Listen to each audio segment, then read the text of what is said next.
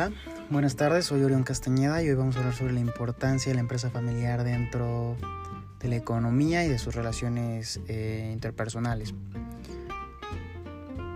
Vamos a hablar sobre el capítulo 1 y capítulo 2 del libro de Imanol, donde él nos habla sobre la importancia de mantener una relación sana ¿no? hacia dentro de la empresa, tanto de la familia como de los fundadores directivos, que normalmente son la, el papá, la mamá, los cabezas de familia como así él nos dice, y de los allegados, que en este caso podrían ser los hijos, los nietos, eh, los, los yernos, las nueras, las, eh, toda esa familia allegada, y pues los trabajadores. También hablamos, nos, nos habla sobre el el modelo de equilibrio de la empresa familiar, donde él nos, lo muestra con barcos y él nos dice justamente nos explica sobre la importancia del equilibrio de estas y que estos, cuando sea necesario, eh, se muevan un poco de su zona de confort para poder ayudar a mantener la empresa en equilibrio. Él la divide en tres, ¿no? Él dice que es la propiedad, que es la parte de arriba, la empresa, la parte del lado izquierdo y la familia, la parte del lado derecho y es importante que estos se mantengan enfocados y que tengan en cuenta que pues todos están en el mismo barco y que todos tienen la misma meta. Porque de, no ser así, pues pueden llegar a hundirse y a desaparecer, ¿no? En este caso incluso a veces el mismo dueño, dueña de la empresa, puede llegar a perder el foco de que pues están juntos en esto, que están juntos en el barco y que van hacia el mismo camino.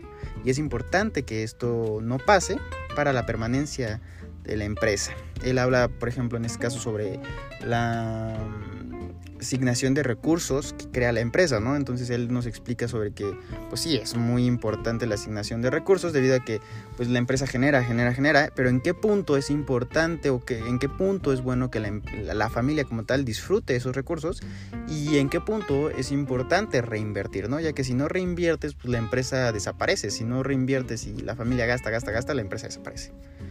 Y de la manera contraria, pues la empresa, la familia puede llegar a, cansarse, a desgastarse, y decir, bueno, ¿y cuándo podemos disfrutar de esas ganancias, de ese esfuerzo, de ese tiempo invertido? Esa podría ser una de las grandes eh, dilemas que enfrentan los propietarios de las empresas familiares.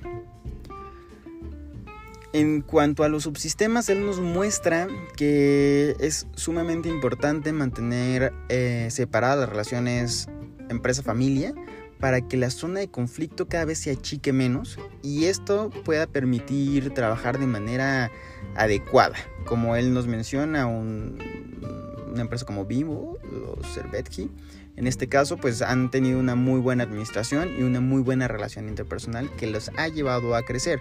Él lo que nos menciona es que si hay buenas relaciones, buena administración, no importa que pueda haber un marco macroeconómico, político, social no tan estable, si hay buena administración y buena relación, ya que la empresa podría salir adelante en, en el modelo del barco, ¿no?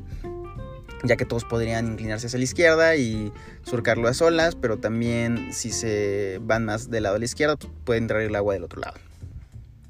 Sin en cambio, si la empresa no tiene buena administración y buena relación hacia la empresa, hacia los allegados y la propiedad, esto puede llegar a, hundir la empresa, hundir el barco, aunque haya buena, buen entorno macroeconómico y social. Eh, bueno, como él nos menciona, la economía dentro de, la, las empresas familiares no solo es una parte esencial de la economía en México, sino en América Latina y en el mundo, incluso más en América Latina que en Estados Unidos, ya que él hablaba que de un 60 a un 80% de las empresas familiares dan y aportan al PIB y generan empleos. Entonces es sumamente importante una empresa familiar en México y en América Latina y en el mundo. Bueno, la pandemia pues ha afectado a muchas empresas. Ha afectado a, demasiadas empresas, ¿no? Sobre todo empresas familiares que son tal vez no tan grandes, que pueden ser eh, dueños de tiendas de ropa que rentan locales y no tienen ventas y tienen que mantener sus gastos. O dueños de restaurantes que pues, han tenido que cerrar, que disminuyen los clientes y siguen manteniendo sueldos y rentas, ¿no? Esto puede afectar mucho. Y bueno, creo que la, la, pandemia ha afectado muchísimo a las empresas familiares, sobre todo porque probablemente a diferencia de las empresas eh, que no son familiares, pueden tener pocas reservas económicas. Eh, y esto pues puede complicar a la empresa familiar a surcar una crisis de este estilo donde hay que inyectar capital, hay que inyectar, hay que inyectar y pues podría ser una, desventaja que, ha podido golpear a las empresas familiares, ¿no? Que las otras empresas pueden tener mayor reserva, justamente por lo que nos hablaba Imanol en el capítulo 1, sobre la... Pues sí, los recursos, ¿no? Cómo se distribuyen los recursos. Los recursos.